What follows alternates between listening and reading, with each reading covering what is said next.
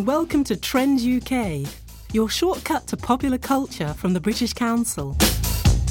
In the next few minutes, we're going to be talking about mates and money.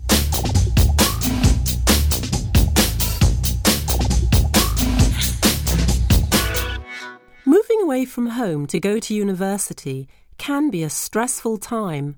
First, there are all the social pressures that can be encountered, and then there's the strain on your pocket, what with living expenses, books, and going out with your friends, and on top of all that, you've got to study as well. So, is there a way to be careful with your money and have a good and productive time? Our reporter Mark went to meet the students at a large UK university to find out. Looking around the student union at this university, everyone seems to be having a good time, but the reality is that students are often on a tight budget, and going out with your friends for a meal or a drink is something that often has to be thought about quite carefully. I've assembled a group of typical students here who are going to tell us what it's like to have so many social opportunities and yet be on a budget, and hopefully they can give us the tips for having the best and cheapest of times. How do you find the cost of living here? Very expensive.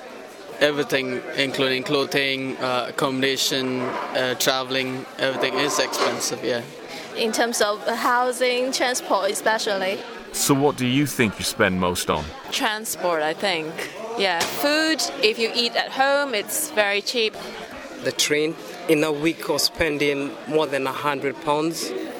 And how do you afford clothing? I mean, trendy isn't cheap. I'm from China, and actually, in my place, there's also nice clothes there. So I, I normally bring my clothes here. So, you don't shop here, you shop at home. Yeah, all that from home except uh, jackets. I love jackets, so I make sure that if there's any sale going around, especially Boxing Day, I go and uh, uh, loot the shopping center and buy all the stuffs I can get in cheap prices. And what's the social side like?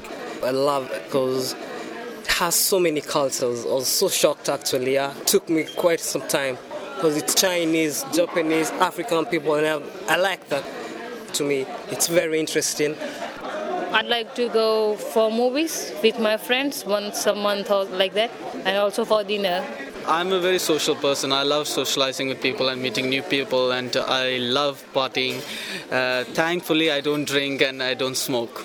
So the only expenses, like you know, maybe entry fee to the d- uh, disco clubs or something like that.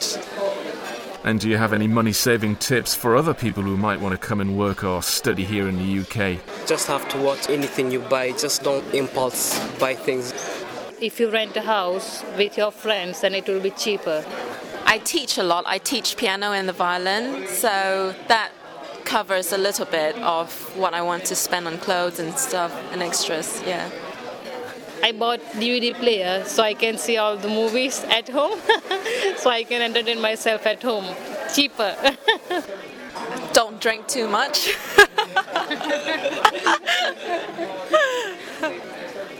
Well, plenty of good advice here from the students. Thanks to all of you for coming along. Our reporter Mark with the students there. And that's it for this time.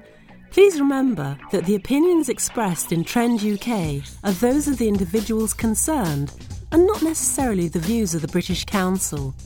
Don't forget, you can find out about studying in the UK by checking our website www.britishcouncil.org.